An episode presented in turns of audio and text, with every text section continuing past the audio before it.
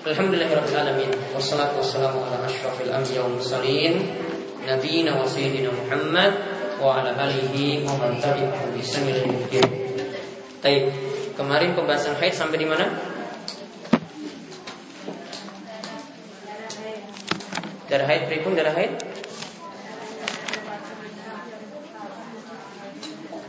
Yang terakhir apa catatannya Pak Keluarga datang. Yang penting ujiannya bisa nanti bisa. Orang atau rapor. Kan nggak ada syarat berapa absennya, yang penting bisa ujian. Uh, yang terakhir apa? Haid itu pertama kali siapa yang dapati haid? Hawa. Terus catatan terakhir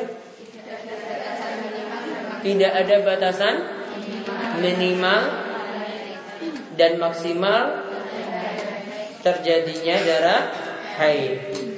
Pokoknya batasannya hanyalah dikembalikan kepada kebiasaan masing-masing. Sekarang kita bahas tanda-tanda datangnya haid dan selesainya. Nanti ibu-ibu tambahkan keterangan sendiri ya. Ini saya nggak pernah alami jadi agak ini kalau masalah haid ini. Tanda-tanda datangnya haid dan selesainya.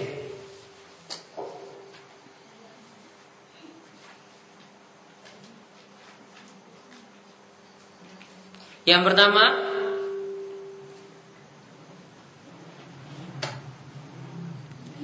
Darah haid berwarna hitam kental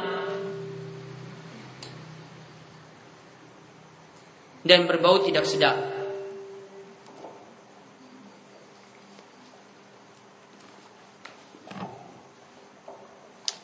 Darah haid berwarna hitam kental dan berbau tidak sedap.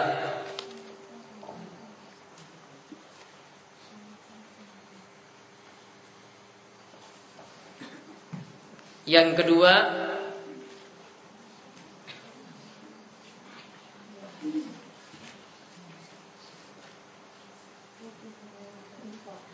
Selesainya haid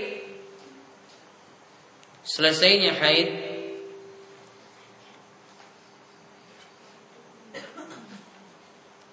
Diketahui dengan berhentinya darah. Diketahui dengan berhentinya darah.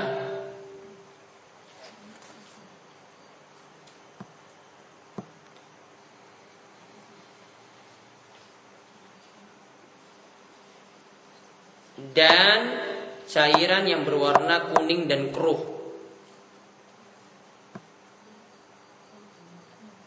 Dan cairan yang berwarna kuning dan keruh.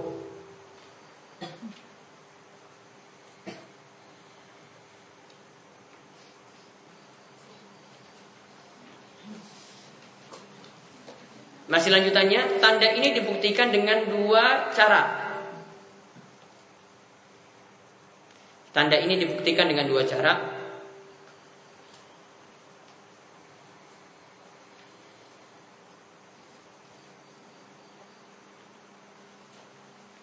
Yaitu yang pertama dites dengan kain kering. Dites dengan kain kering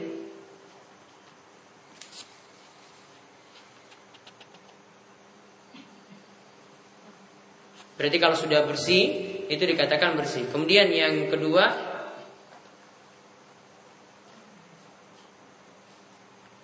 adanya air warna putih adanya air warna putih yang keluar dari rahim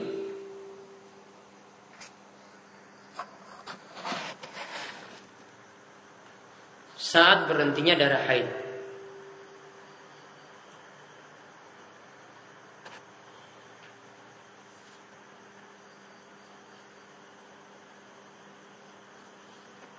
Jadi,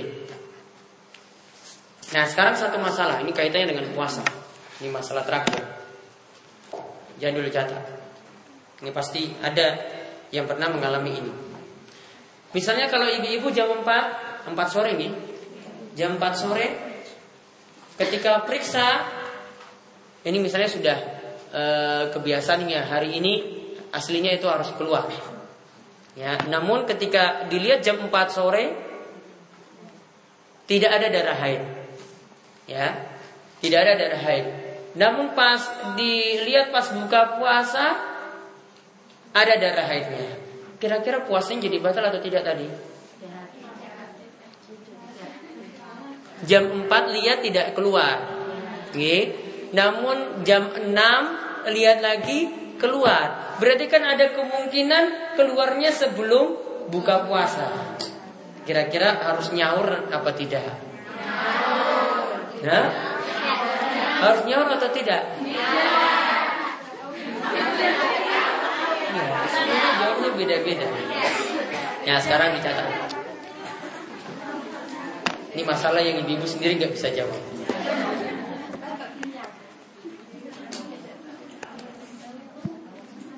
Jika seorang wanita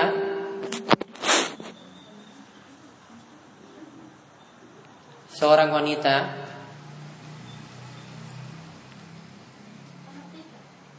berpuasa Ya, ini seorang wanita berpuasa pas dengan pembahasan puasa. Jika seorang wanita berpuasa dan sebelum berbuka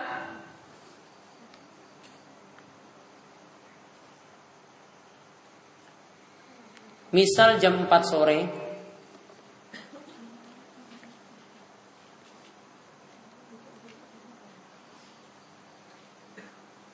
tidak diketahui ada darah haid.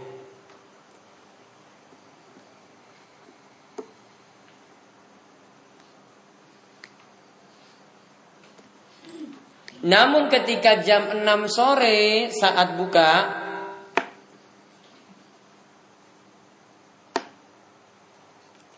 Namun ketika jam 6 sore saat buka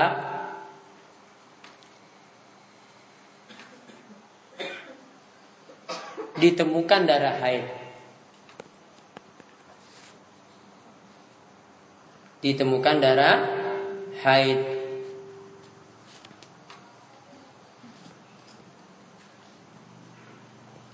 Maka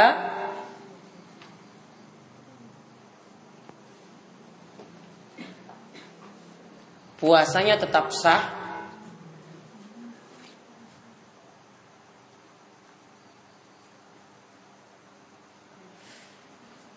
Karena ketika masuk maghrib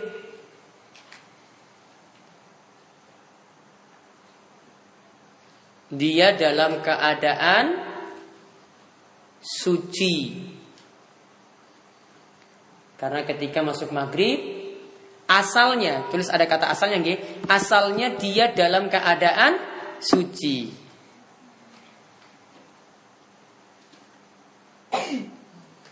Titik. Kaidahnya seperti ini. Saya terangkan kaidahnya. Ini dikatakan oleh Imam Al-Qarafi dalam kitabnya Al-Furuq. Ya, ini uh, salah satu ulama pakar fikih. Ia mengatakan jika orang itu ragu-ragu, kan tadi kan ragu-ragu. Barangkali jam 5 mungkin ada yang keluar namun baru ketahuan ketika buka puasa. Berarti kan yang jam 5 tadi dari jam 4 sampai jam 6 tadi yang jam 5 itu kan dalam keadaan ragu-ragu. Oh, Mungkin saja ini keluar pas jam 5 Namun kan dia nggak tahu Maka sesuatu yang ragu-ragu tadi Itu dianggap seperti tidak ada Nih, Sesuatu yang ragu-ragu tadi Itu seperti dianggap tidak ada Jadi seperti kita anggap itu tidak ada sebelumnya Darah haid tidak ada sebelumnya Maka hukum yang ada untuk itu Ketika jam 5 kita masih anggap darah haid belum keluar. Baru keluar ketika kita sudah cek tadi setelah buka baru keluar saat buka puasa. Berarti kesimpulannya harusnya atau tidak? Tidak. Terjawablah sudah. Ya, jadi puasanya bisa dilanjutkan. Maksudnya tidak ada nyawa puasa ketika itu. Baik, itu saja yang kita bahas untuk kali ini. Nanti uh, untuk pertemuan minggu depan libur, ya. Pertemuan minggu depan. Nanti masuk minggu depannya lagi tanggal tanggal berapa? 10. Ini tanggal berapa? 10 tambah 14 24.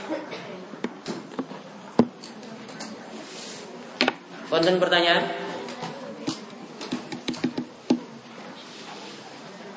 Okay.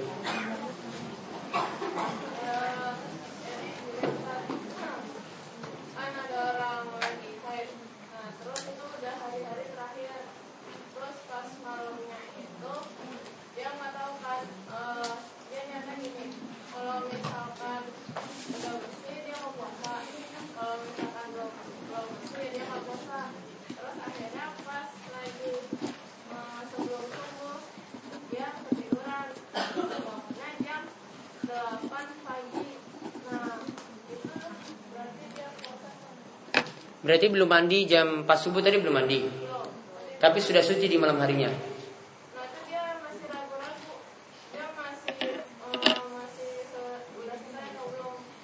Ada tanda-tanda yang tadi enggak? Sudah dicek dengan tanda yang tadi enggak? Itu dua tadi yang dengan al-jufuf Dites dengan kain kering Kalau masih kering Sudah kering berarti Tidak ada darah Atau enggak tadi dengan keluarnya cairan putih. Kalau tanda itu sudah ada, berarti malam harinya sudah suci. Maka kalau sebelum subuh tadi dia itu belum mandi, bahkan sampai subuh belum mandi, dia boleh lanjutkan puasa. Ya, kalau ibu-ibu itu sudah malam sudah suci, cuma masalahnya belum mandi saja, maka boleh mandi ketika subuh. Kalau tadi ketiduran, kalau itu benar ketiduran bangun jam 8 pagi berarti jam 8 pagi bangun untuk mandi haid tadi Baru setelah itu dia boleh lanjutkan puasa dan kemudian mengerjakan sholat subuh karena baru bangun tidur ketika jam 8 karena ketiduran. Jadi lihat keadaannya tadi kalau malam sudah yakin suci maka ketika masuk subuh langsung untuk mandi. Namun kalau ketiduran maka nanti ketika dia ingat langsung mandi kemudian laksanakan sholat subuh dan dia boleh menjalankan puasa. Ada lagi? Dia.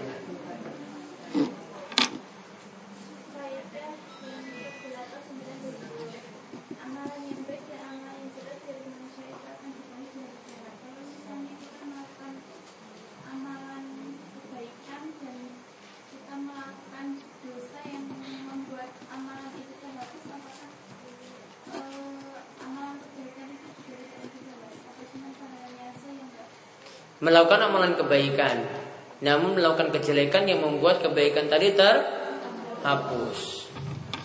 Apakah kebaikan yang tadi yang sudah terhapus dibalas juga? Nah, di sini mesti dirinci. Ada amalan kebaikan yang terhapus dengan suatu dosa dan dosa ini dia menghancurkan seluruh amalan kebaikan yang ada. Yaitu di sini dosa kekafiran atau dosa kesyirikan. Kalau dosanya itu dosa kekafiran atau kesyirikan, maka kebaikannya jadi hancur semuanya ketika itu. Kayak seperti kata Allah Subhanahu wa taala kepada Nabi Muhammad sallallahu alaihi wasallam, "La in asyrakta la yahbatanna amalu." Seandainya engkau berbuat syirik wahai Nabi, maka amalan amalan amalanmu akan hapus semuanya. Ya, dia akan hapus semuanya bagaikan haba mumbasa, bagaikan debu yang berterbangan. Artinya jadi sia-sia. Nah kalau orang itu bertobat setelah amalannya itu tadi terhapus semuanya karena melakukan kekafiran atau kesyirikan bertobat, mudah-mudahan dengan tobatnya tadi amalan kebaikannya akan kembali lagi. Mudah-mudahan dengan amalan kebaik dengan tobatnya tadi amalan kebaikannya bisa kembali lagi sama seperti orang yang keluar dari Islam atau orang yang kafir sebelumnya dan dia masuk Islam. Pernah dikatakan oleh Nabi Sallallahu Alaihi Wasallam ada orang yang masuk Islam. Uh, apakah amalan-amalan kebaikan saya saya ketika kafir itu saya rajin sodakoh Apakah ketika saya masuk Islam nanti amalan kebaikan saya akan turut juga ketika itu?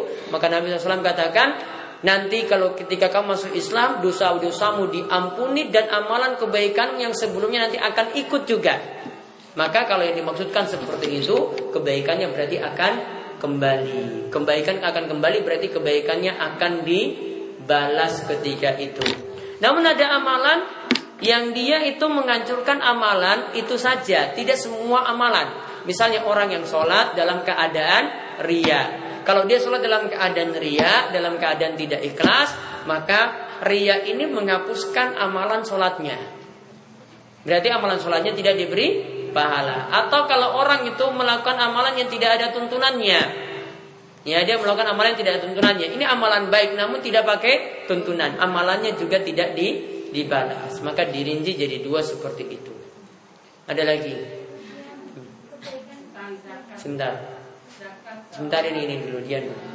Dia dorong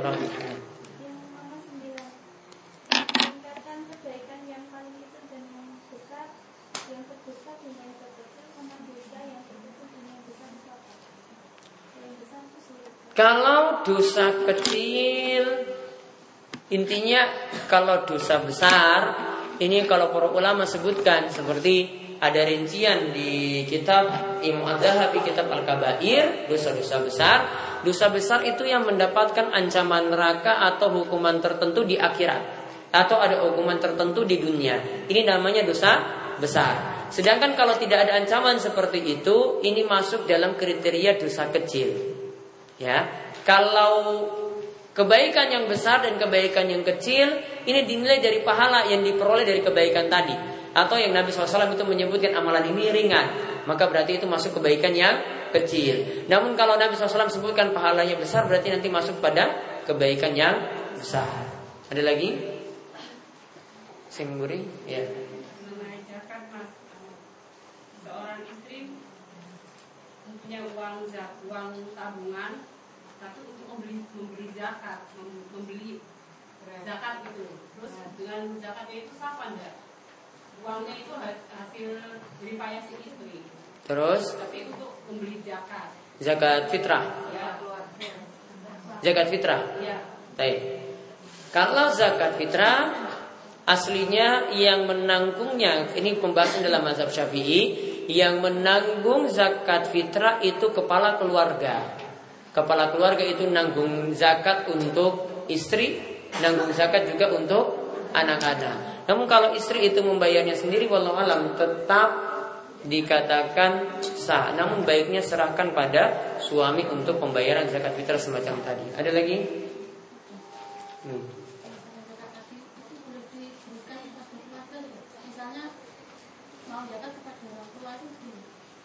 Taib. Dibedakan untuk penyaluran zakat apakah boleh diberikan kepada sedulur, kepada keluarga, dirinci jadi dua. Ada keluarga yang kita nanggung nafkah. Yang anak itu nanggung nafkah atau orang tua itu nanggung nafkah. Kita nanggung nafkah orang lain. Contoh yang nanggung nafkah kalau dalam mazhab Syafi'i, orang tua ini kita punya orang tua, orang tua ini jadi tanggungan nafkah kita ketika orang tua itu miskin dan tidak lagi ada pekerjaan. Maka ketika itu anak punya kewajiban beri nafkah. Maka kalau dia serahkan zakat untuk orang tua tidak boleh. Begitu juga untuk anak. Anak selama dia itu belum mampu kerja, miskin, belum mampu kerja, maka dia yang diberikan nafkah. Maka tidak boleh zakat diberikan kepada anak. Berarti yang selain orang yang diberikan nafkah tadi, ya selain yang orang yang diberikan nafkah, situ ada sedulur misalnya ada Pak D, ya ada yang lebih jauh lagi dari itu. Ini bukan jadi tanggungan nafkah kita, boleh diberi. Namun kalau untuk orang tua, untuk anak di bawah tidak boleh. Jadi yang selain itu. Ya.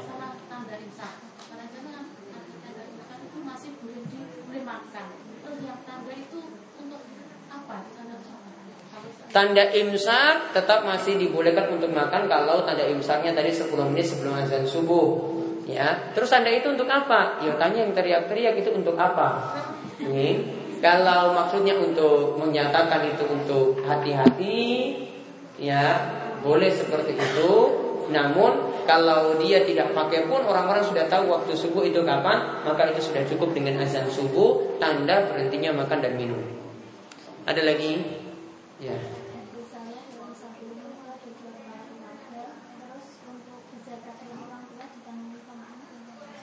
Kalau orang tuanya miskin, nggak ada kerjaan, tidak mampu, maka anak tanggung nafkah untuk orang tua, termasuk zakat. Kalau orang tuanya kerja, masing-masing berarti ngurus rumah tangganya sendiri. Sendiri-sendiri.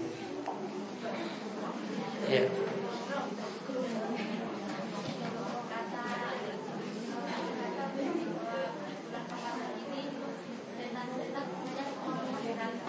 Setan-setan di dibelenggu, diikat.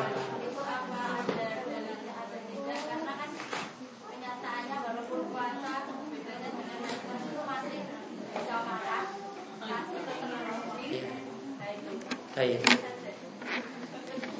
Yang pertama, kalau ada kejahatan, ada kejelekan, kita itu jangan selalu mengkambing hitamkan setan. Ya. Iya, sebentar, saya jelaskan dulu. Ya, jangan selalu mengkambing hitamkan setan. Karena ada orang yang berbuat maksiat karena sudah jadi kebiasaan. Mau bulan Ramadan, bukan bulan Ramadan ya tetap marah. Kalau di bulan Ramadan, di luar bulan Ramadan ya tetap selingkuh. Bulan Ramadan tetap mabuk, di luar bulan Ramadan juga tetap mabuk. Maka jangan kambing hitamkan setan kasihan. Dia nggak salah apa-apa kok di, di, di kambing hitamkan terus. Nah sekarang apakah setan itu tadi diikat? Jawabannya iya. Sebagaimana kata Nabi SAW, "Idza ja'a Ramadan futihat abwabul jannah wa ughliqat abwabun nar wa sufidati syaitan." Ketika Ramadan itu tiba, pintu surga dibuka, pintu neraka ditutup, setan-setan itu diikat. Nah, pengertian setan-setan itu diikat, kita katakan setan memang benar-benar diikat. Namun, kapan setan itu tidak mengganggu sehingga maksiat itu tidak ada, ini perlu rincian. Setan itu tidak mengganggu kata para ulama jika orangnya melakukan puasa dengan benar. Kalau puasanya benar, maka maksiat pasti ditinggalkan. Kalau puasanya tidak benar, cuma nahan lapar dan dahaga saja, hawa nafsunya tidak ditahan, tentu setan masih tetap ganggu. Kemudian yang kedua, maksiat masih bisa terjadi. Itu juga karena faktor lain selain dari godaan setan. Bisa jadi karena kebiasaan, bisa jadi dorongan hawa nafsu sendiri. Kemudian yang ketiga, maksiat masih bisa terjadi karena para ulama katakan setan yang diikat itu cuma setan-setan yang besar. Yang pengikutnya banyak. Ketika itu dia diikat. Namun yang setan yang tidak punya pengikut, setan-setan kecil-kecil itu tetap berkeliaran. Makanya masih ada yang cepat marah. Itu ada. Ada lagi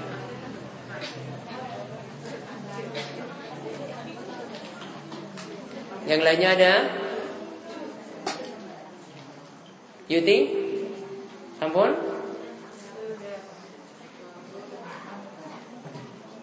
Ini? Nah, terakhir ya.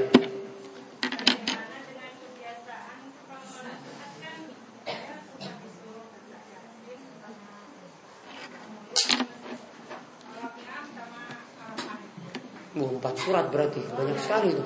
Kapan tidurnya berarti? Baik. Sing disunahkan intinya yang paling bagus ketika malam Jumat kalian hari Jumat membaca surat Al-Kahfi. Ya, membaca surat Al-Kahfi saking awal tekan akhir. Ini lebih manfaat. Sedangkan Yasin di keutamaan yang membaca pada malam tertentu sudah saya simpulkan ketika bahas tafsir surat Yasin. Hadis-hadisnya adalah hadis-hadis yang lemah. Adapun surat Al-Mulk boleh dibaca setiap malam karena keutamaannya surat Al-Mulk akan menyelamatkan dari siksa kubur. Kalau surat Al-Waqiah, Allah alam saya belum tahu. Surat apa lagi tadi? Ar-Rahman saya juga tidak tahu, ya. Yang ada surat Al-Mulk sama dua ayat terakhir saking surat Al-Baqarah. Itu dibaca setiap malam dibolehkan. Sudah kita bahas dua ayat terakhir saking surat Al-Baqarah ketika membahas tafsir uh, kita akan membahas Riyadhus Shalihin. Sampun? Ada ada. Oh ada. Bukan pertanyaan tapi ini hanya penegasan kalau pernah dulu dijelaskan bahwa kata andai itu membuka peluang masuknya setan. Kata andai. Iya, seandainya gitu. Iya. Tapi andai yang saya bacakan ini bisa mengusir setan. Seperti ini mumpung masih di bulan Ramadan, sair saja kan. Andai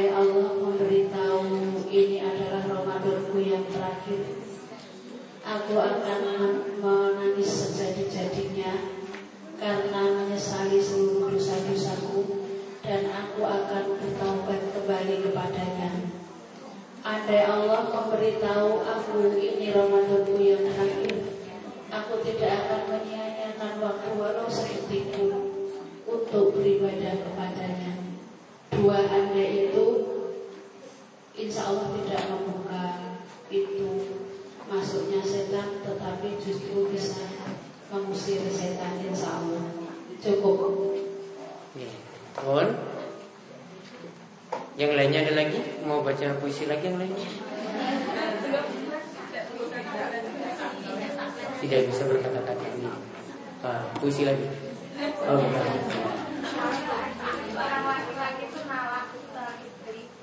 menalak seorang istri terus. Kan sudah sampai pengadilan.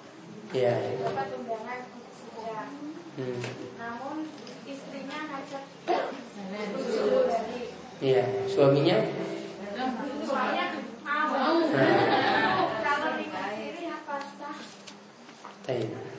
Suaminya sudah itu sudah masuk ke pengadilan, sudah diputuskan apa belum? Ah, maksudnya yang di pengadilan ya? Sudah diputuskan talak? Sudah jadi talak satu? Sudah talak berapa kali? Enggak yang di pengadilan, seng di pengadilan. Enggak mungkin. Enggak yang di pengadilan dia sudah lapor berapa kali? Satu kali. Berarti talaknya baru satu. Maka ketika mau rujuk, urus lagi di pengadilan.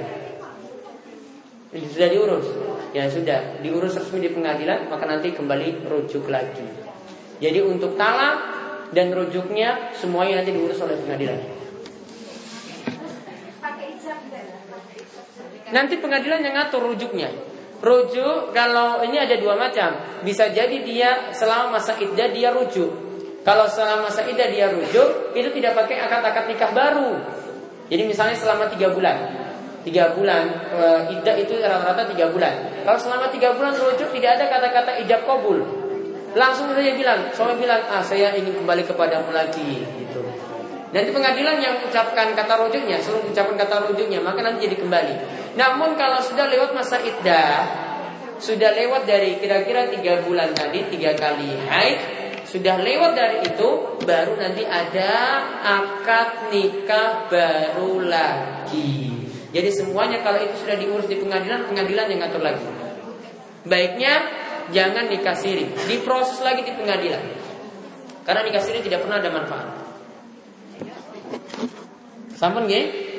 Ya, Imawan untuk pertemuan kita kali ini diumumkan untuk hari Ahad e, ada buka puasa sarengan pengajian jam 4 yang menunggu sampai setengah enam di samping itu nanti ada door prize menjelang berbuka puasa. Kemudian nanti ibu-ibu e, sebelum pulang nanti ada jilbab yang bisa diambil satu persatu. Silakan milih warna sesuaikan dengan baju lebarannya. Ya kan sudah kemarin-kemarin sudah dikasih. Ya sudah kemarin-kemarin dikasih toh. Iya, itu nanti dipilih yang mudah-mudahan manfaat untuk lebaran besok. Itu saja. Ya, kita cukupkan sekian. Pengajian malam Kamis masih tetap ada seperti biasa. Ya, kita cukupkan sekian. Kita tutup kalian doa keperhatian majelis. Monggo. Subhanakallahumma bihamdika asyhadu an la ilaha illa anta astaghfiruka wa atubu ilaik. Assalamualaikum warahmatullahi wabarakatuh.